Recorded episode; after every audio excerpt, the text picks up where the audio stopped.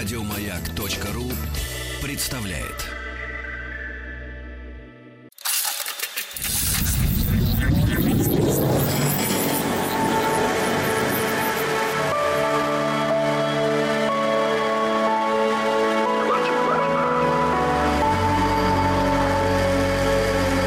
Стаховский лайф на маяке. Это «Объект-22», я Евгений Стаховский, и здесь очередная серия этого нашего большого проекта, посвященного чемпионату мира по футболу 2018 года, где, ну, кто как может, кто во что гораст, э, конечно, как-то продолжает или изучать, или делиться какими-то своими, а может быть, чужими соображениями относительно разных процессов и явлений, которые происходят в разных э, странах, в странах-участницах. Мы здесь, в «Объекте-22», ну, как всегда, я зарываюсь в любимые книжечки, занимаемся литературой. И сегодня вот в, в этой серии «Литература Мексики» по мне крайне интересный. Я вообще люблю копаться во всем вот этом э, месоамериканском э, пространстве, смотреть, что у них там происходит в Центральной Америке и в Южной там, в Латинской Америке в каком-то смысле. Ну, в общем, понимаете, о чем мы говорим. И мексиканская литература в этом смысле, ну, мне хочется верить, э, с одной стороны, благодаря некоторым авторам, в том числе современным, и у нас неплохо известно. С другой стороны, конечно, есть э, а, какие-то пласты совершенно не поднятые, есть имена и не переведенные на русский язык, но которые довольно важны для самой страны.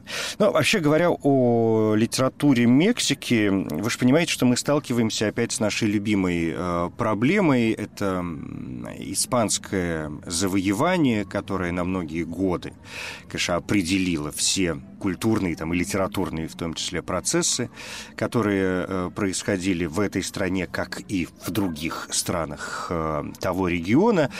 А, но э, в Мексике, как опять же и в других странах того региона, мы сталкиваемся с эм, такой поразительной и привлекательной, и интересной частью литературного мира, как э, литература индейская. Ну, то есть все вот эти майи, ацтеки, все вот это вот, что там происходило где-то в тех э, регионах, какие-то труды остались, и, в общем, по ним как-то мы тоже можем э, что-то такое прослеживать.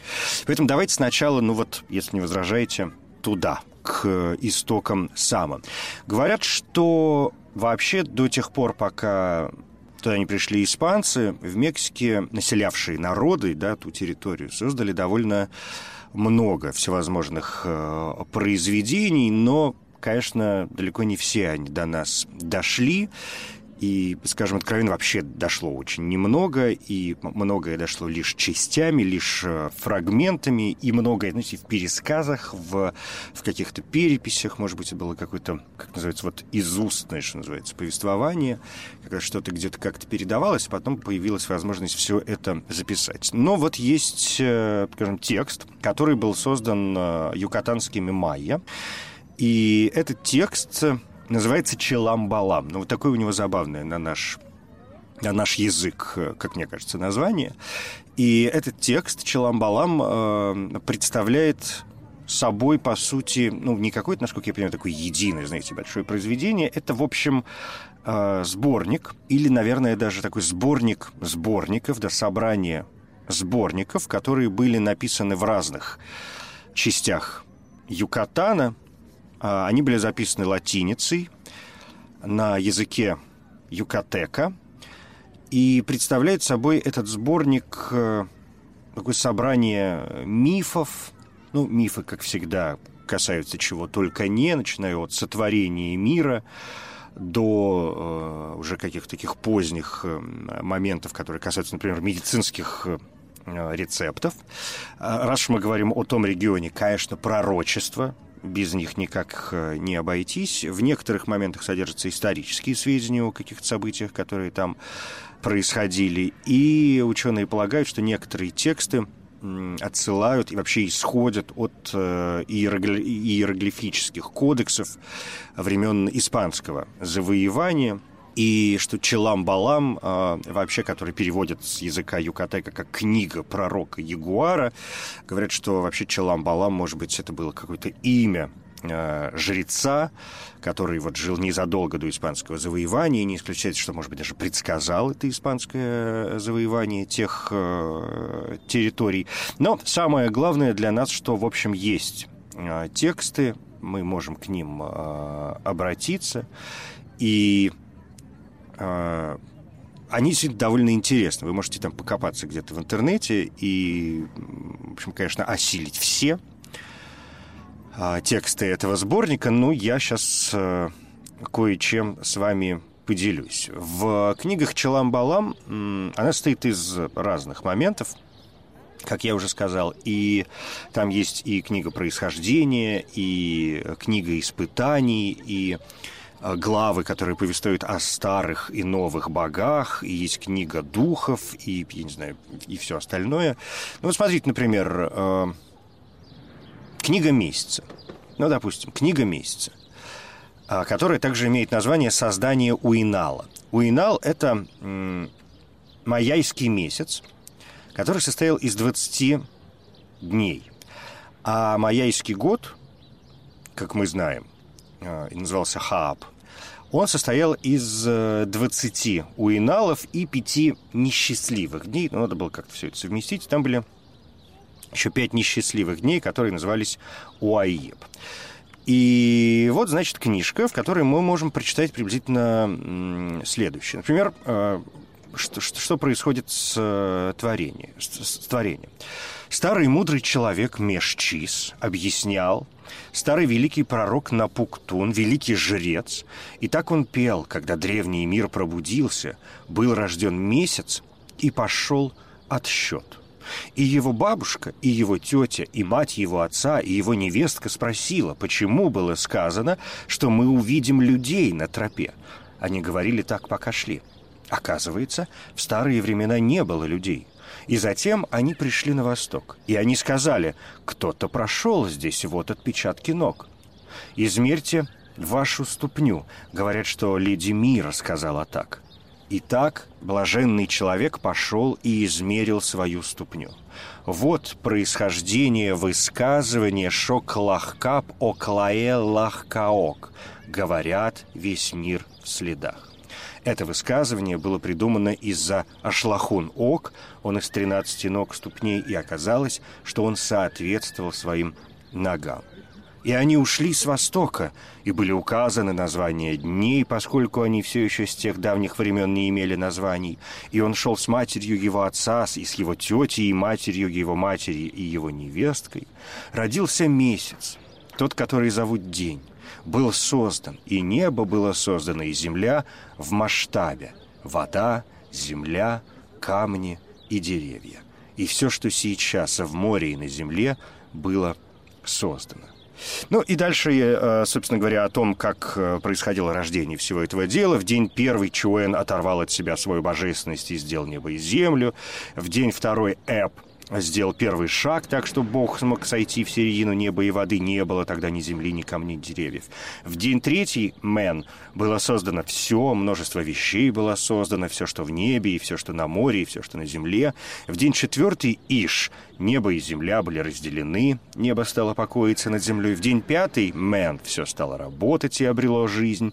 В день шестой, Сип, случилось то, что он сделал первую свечу или огонь, так что был свет там, где не было ни солнца, ни луны. В день седьмой, Абан, э, появилась первая земля, там, где прежде она не была доступна для нас, и где ее вообще не было в те давние времена. Ну, в общем, э, и так далее, и так далее. В девятый день стал функционировать ад, а, вот в день 13, например, э, была изготовлена форма человека. Ну, в общем, страшно захватывающая, конечно, история, которой, вот если обращаться, можно узнать для себя много нового. И там же, я говорю, тем более есть вот такое пророчество о конкисте, содержащее в книге Челам э, Балам. Оно довольно длинное и, в общем, совершенно запутанное, как все пророчества, довольно сложно понимаемое, но вот э, еще раз говорю, в интернете вы запросто сможете это найти, к нему обратиться и раскрыть свои внутренние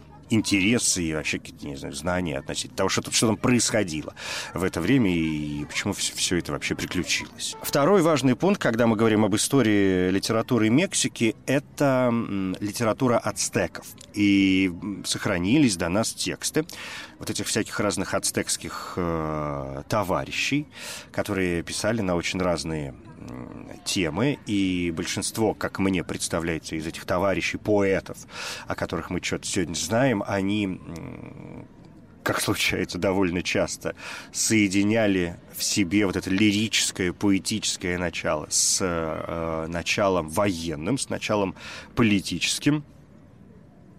И там довольно много э, разнообразных имен, которые э, ну, знаете, по мне довольно сложно произносится на русский язык, и даже если вам сейчас их начну э, перечислять, если вы никогда а, их не слышали, ну, у меня такое представление, что они довольно сложно действительно воспринимаются, потому что можно сказать э, там имя, господи, как это произнести вообще, например, э, Тачиуцин, Сакатимальцин, или это еще, это еще не сложно, или там э, Теглеспанкиат Кецаницин, или или, допустим, Коатенкостли.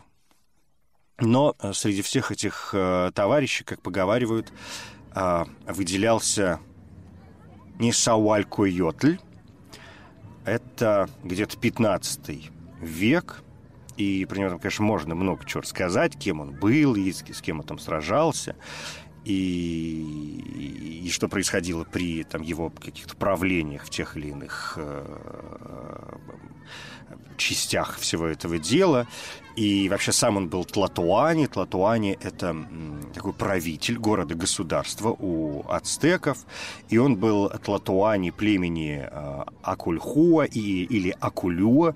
Еще называют это уже сегодня исчезнувший народ в Месоамерике. Ну, в общем, э, вот такой товарищ. И Несуалькуйотль э, считается самым прославленным из всех ацтекских поэтов. И э, в том числе еще и потому, что до нас довольно много от него дошло. Если другие ацтекские поэты из сохраненных текстов могут похвастаться сегодня ну, буквально несколькими, у кого два, у кого три, ну, у кого-то там пять где-то, то у Несауалько Йотля э, 36 совершенно точно признанных текстов, а 36 текстов, вы понимаете, что это, в общем-то, серьезная основа, благодаря которой мы, в принципе, можем судить о том, что с ним происходило. И вообще, вообще как-то исследовать величину литературного таланта, если хотите. Вот так, наверное, э, можно сказать. Принято говорить, что он пишет э, об то есть вообще его поэзия называют такой интимной и очень философской, и очень герметичной такая, знаете, это очень внутренние такие переживания, раздумье, то есть что-то такое очень...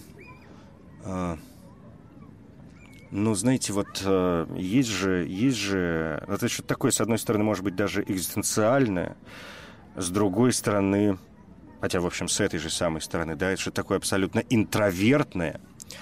И, э, среди прочего, это означает, что он довольно мало реагирует на окружающую среду, а важен вот внутренний мир человека, его собственный внутренний мир. Но э, я могу с вами поделиться какими-то текстами, и вот после того, что я сейчас сказал, у вас будет, может быть, возможность понять, насколько эта точка зрения, насколько это мнение у его поэзии действительно такова. Ну, то есть, насколько она э, справедлива. Ну вот, смотрите, например, «Я певец, начинаю песню, цветы вам дарю я, в них наслаждение, счастье на этой земле. Как ты, певец, богат безмерно, счастлив ты, цветы заслуживший, ты, заслуживший увидеть песню. Людям ты раздаешь гирлянды, цветы из уст твоих раздаешь ты, их для людей ты собрал. В них для людей блаженство, услада, счастье на этой земле. Я оттуда, где перья кицаля бабочек украшают. Вот начинаю я песню свою. Я певец, мое сердце вмещает тысячи красок и линий. Вот начинаю я песню свою. С нею на миг озаряет нас радость, с нею на миг восторгается наше сердце на этой земле. Я Йоянцин, жажду цветов я, Я распеваю цветущие песни. Жажду содружества, жажду союза я, распевая цветущие песни, страстно жажду цветов. В мир я пришел, чтобы рыдать, печалясь. Я — песнетворец. Уйдут ли следом песни цветы за мной? В них бы я в царстве теней облачился — Вновь я грущу, лишь в цветок, превратившись, смертный возвысится на мгновенье. Весна лишь на миг одаряет цветами, так наслаждайтесь же ими, люди. Я погружаюсь в грусть. Неужто, подобно цветам, я сгину так, как они друг за другом гибнут? Неужто в них что превратится слава, и слух обо мне на земле исчезнет? Хоть бы цветы, хоть бы песни остались. О, что же делать бессильному сердцу? Зря мы впустую приходим в мир. Ну, вот такие печальные, в общем, э, истории, да, цветы и песни, что называется. В общем, знаменитый э, человек, который, в конце концов, видимо, победил смерть, и вот со своими цветами и песнями до нас э, дошел, и у нас есть, в общем, счастье и возможность наслаждаться творениями не Суалькойотля. Хотя я сказал, что вот есть э, довольно много авторов, о которых мы хоть что-то понимаем, о которых хоть что-то знаем с тех времен. Ну, вот я не знаю, допустим, Тимила Цин. Очень простое имя среди прочих. Тимила Цин. Вот можете сравнить. Знаете, что пишет Тимилоцин? «Я пришел, я встаю, и сейчас я буду петь песни. Я буду растить песни для вас, друзья мои. Я голос Бога, я владею цветами, я Тимилоцин, и я пришел завести здесь друзей». Вот такая история. Ну, или, допустим, э, Куакуацин. Что-нибудь такое недлинное, да? Да раскроется сердце твое, как цветок, да живет устремлением ввысь. Ты меня ненавидишь, готовишь мне смерть. Я уйду в его дом, я исчезну навек. Не по ты слезу уронил? Запечалился ты не по о мой друг? Только я ухожу, ухожу в его дом. Мое сердце молчит, я уже не вернусь. Мне уже никогда не бродить по земле. Я один, я один ухожу в его дом. Что-то такое религиозное в этом есть, да, в том числе. Ну да ладно, в общем, а, получили некоторые представления о том, что, что там происходило где-то в это время. Дальше, как я уже сказал, конечно, отдельный пласт литературы. Это литература колониального периода. И понятно, что люди, о которых мы э, говорим, и которые, в общем, творили на территории, там, современной территории Мексики в то время, это все-таки испанские. Товарищи, к которым я, может быть, не очень хотел бы сейчас э, обращаться, поскольку ну, они все равно, как ни крути, испанцы – и нам надо как-то двинуться дальше, чтобы посмотреть, что, э, что может быть, э, происходило с другими, а, уже более относящимися к э, Мексике именами. И для этого, может быть, будет смысл переместиться где-то сразу аж век, наверное, в 17 -й.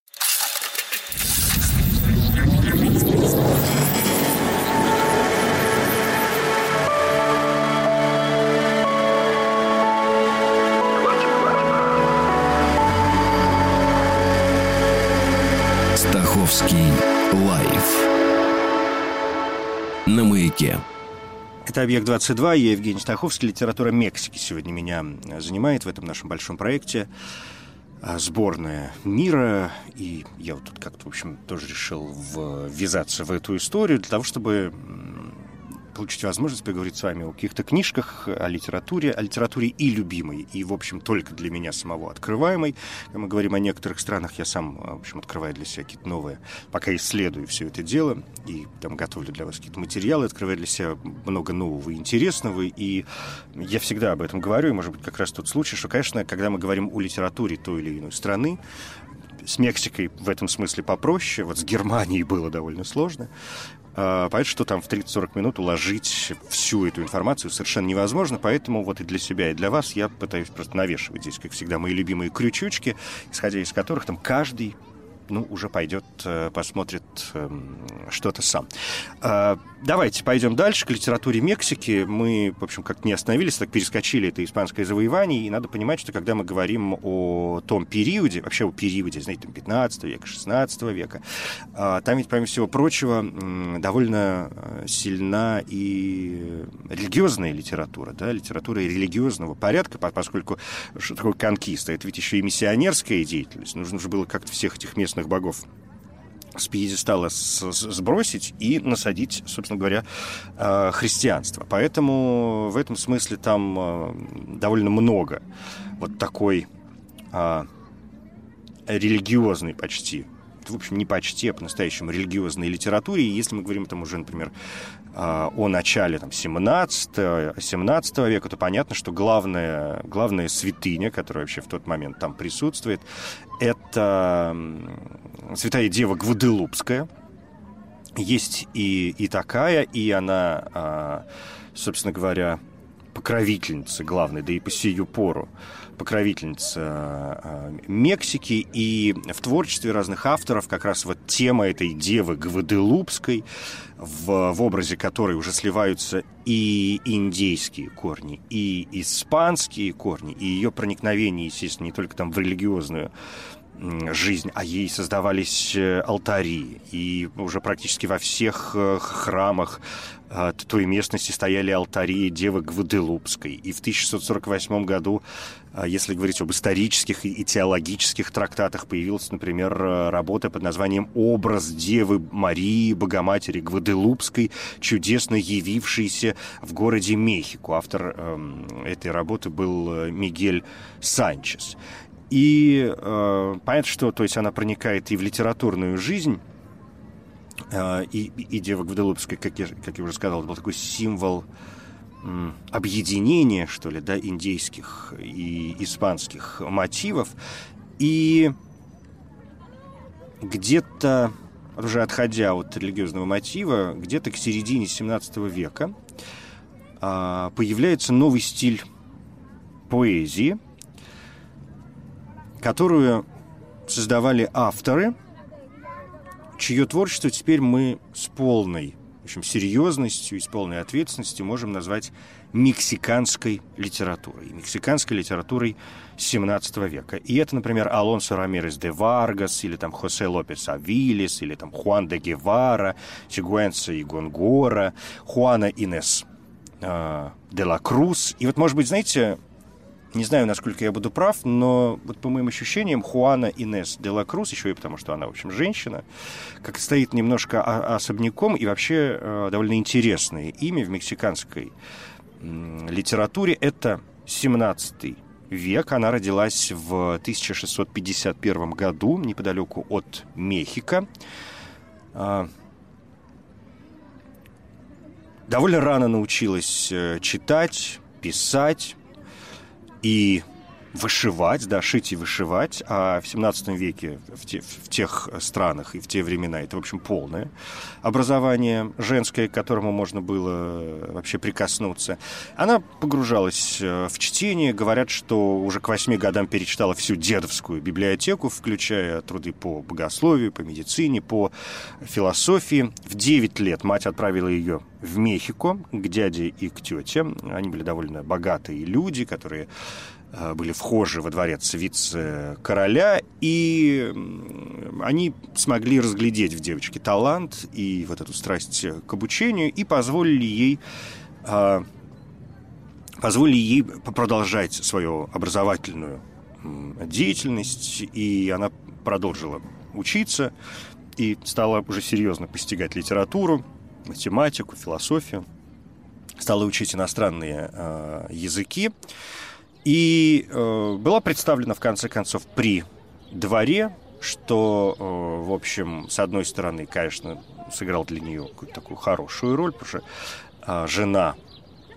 э, вице-короля сделала ее первой фрейлиной, и пока она занимала эту должность, она как раз писала стихи и на испанском языке, и на латыни, и на языке ацтеков.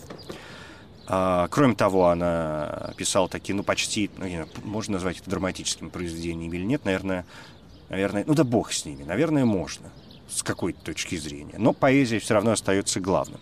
Ну и понятно, что когда ты пользуешься какой-то славой, когда ты красавица, когда ты умница, у тебя появляются, конечно, и недоброжелатели, и стали говорить, что, в общем, Хуана э, обманщица, и вице-король как-то устроил сам настоящий для нее публичный экзамен, где э, ей задавали по разным отраслям э, знаний всевозможные вопросы, но, в общем, этот экзамен Хуана Инес де ла Круз с блеском э, прошла.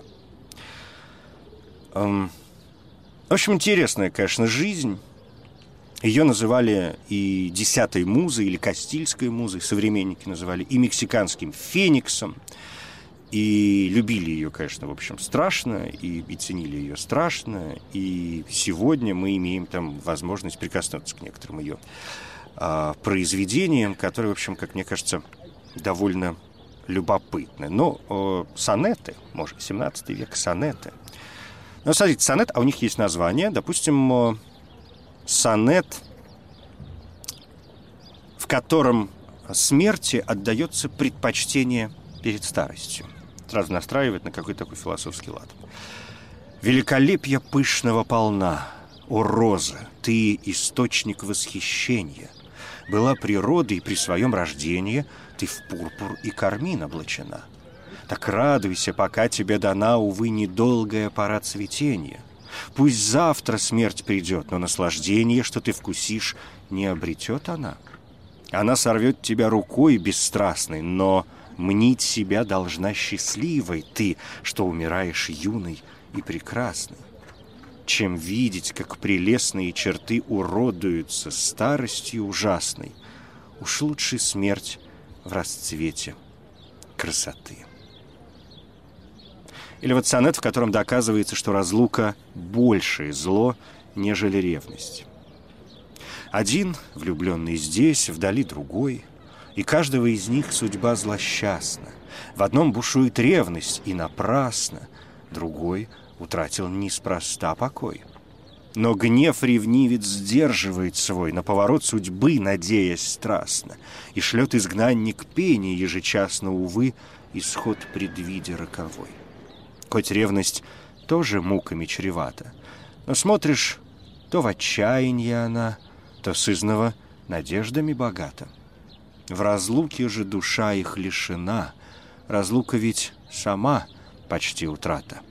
В ней горшая из мук заключена.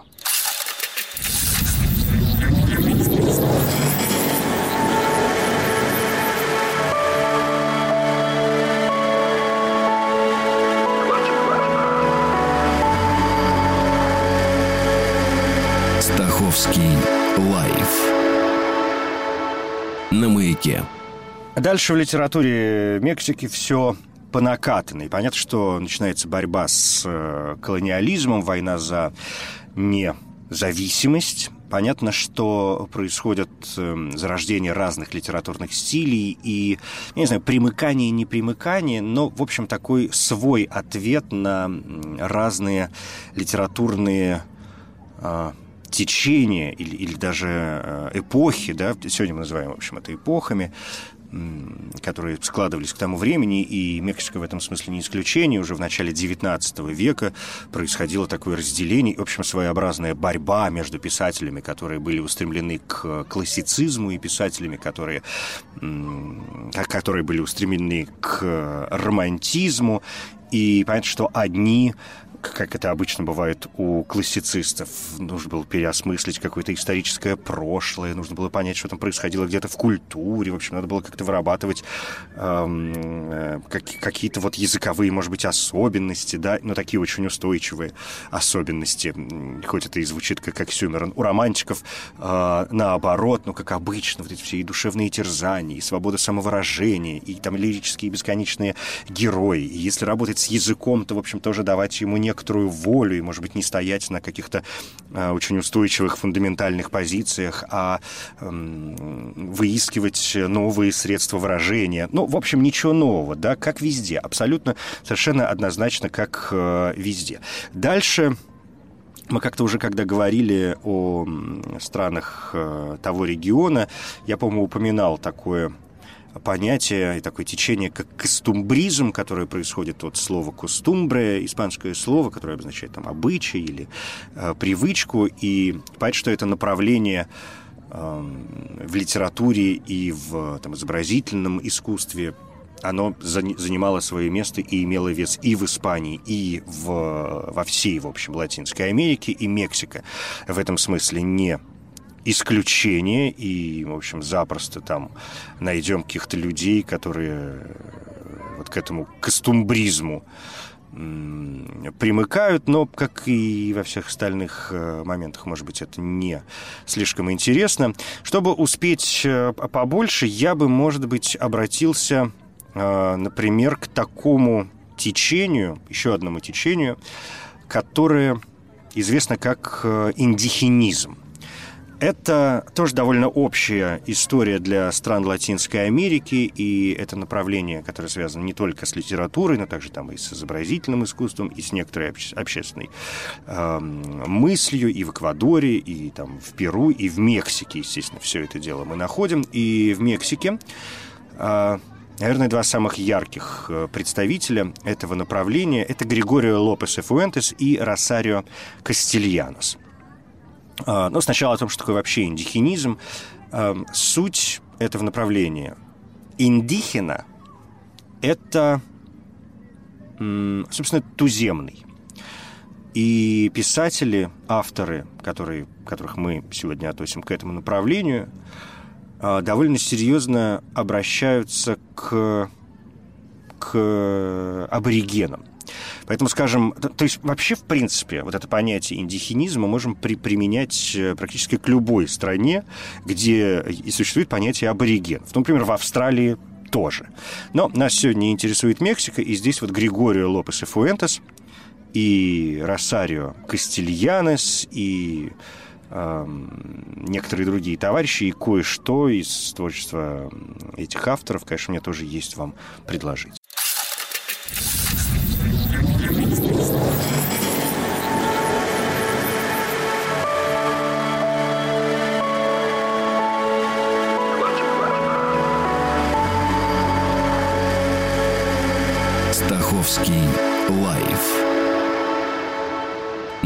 Маяке. Еще раз очень быстро про индихинизм, э, течение, которое отражает большой серьезный интерес к жизни, культуре коренных народов, разных в Мексике, как сами понимаете, с этим все в порядке. И вот я назвал пару главных мексиканских имен, Григория Лопес и Фуэнтес. Э, он родился в 1897 году, всего его творчество, это, в общем, первая половина 20 века, а, поэтические сборники знаменитые, ну, например, там «Просветы в сельве», и, эм, наверное, важнее все-таки, что Григория Лопес и Фуэнтес э, наверное, главный так называемого романа революции. Это книги, которых э, которых описываются события, там, ну, так или иначе, да, которые происходили во время Мексиканской революции начала 20 века. И в этом есть, например, роман э, «Мой генерал» 1934 года или «Военный лагерь 1931 э, года. Ну, в общем, все вот в эту сторону. Что до Росарио Кастильянус, она очень известна и очень э, популярная писательница, и по сию пору очень популярна в Мексике. Это она родилась в 1925 году, умерла в 1974, и, в общем, ее, конечно, переводят, на нее обращают внимание.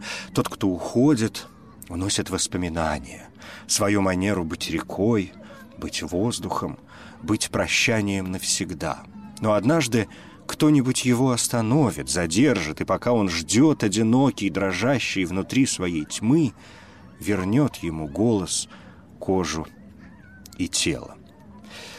А другое, еще несколько очень важных э, имен, уже совершенно к другим направлениям э, относящихся, ну, так, чтобы успеть, мне осталось буквально несколько минут, то, конечно, я должен сказать два слова об Амадо Нерво, в настоящее имя Хуан э, Крисостому Руиз де Нерво и Ордес, мексиканский поэт, журналист.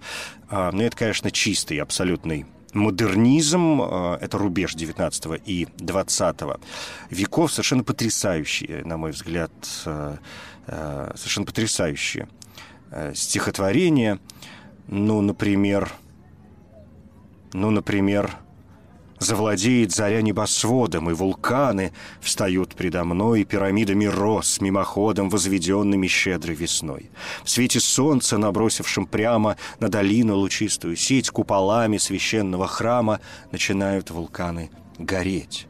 А когда сумрак вечера ляжет, проводив отпылавший закат, словно Мексики вечные стражи крепостями вулканы стоят. Еще одно очень важное имя – это Карлос Фуэнтес. А, я сейчас как-то не буду вам ничего из него зачитывать, но у него потрясающие, совершенно, совершенно потрясающие рассказы. И вы можете к ним обратиться еще и с помощью нашего проекта чтения.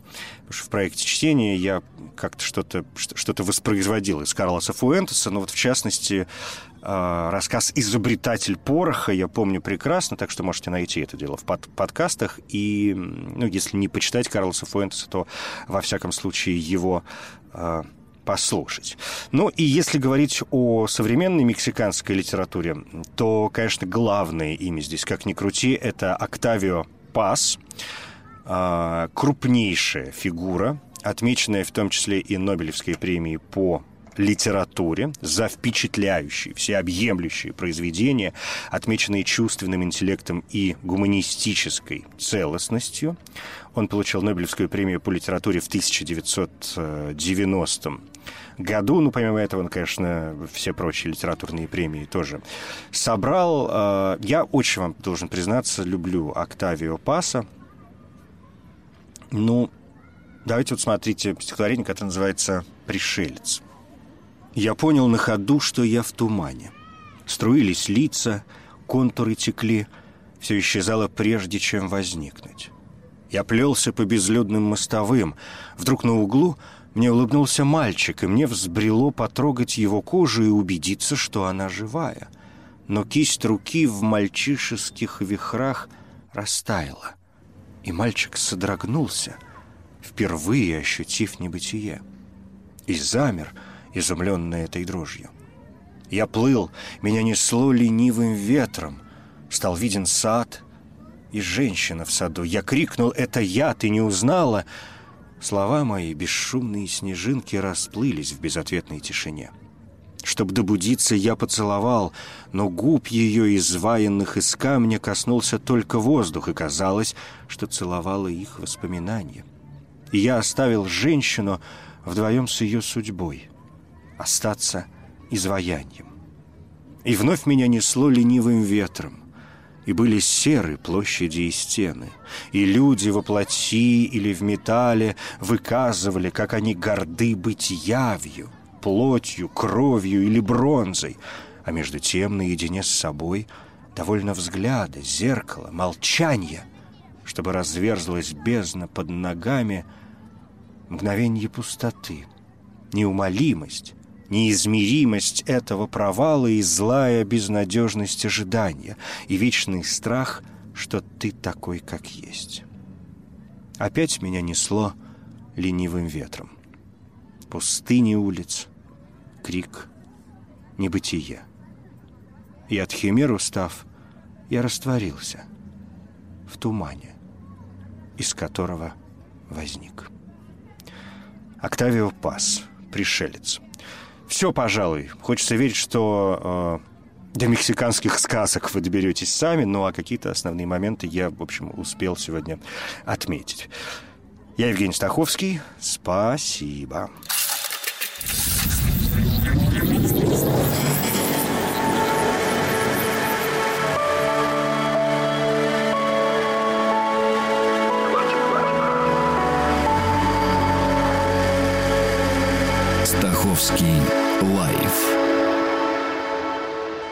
Маяке.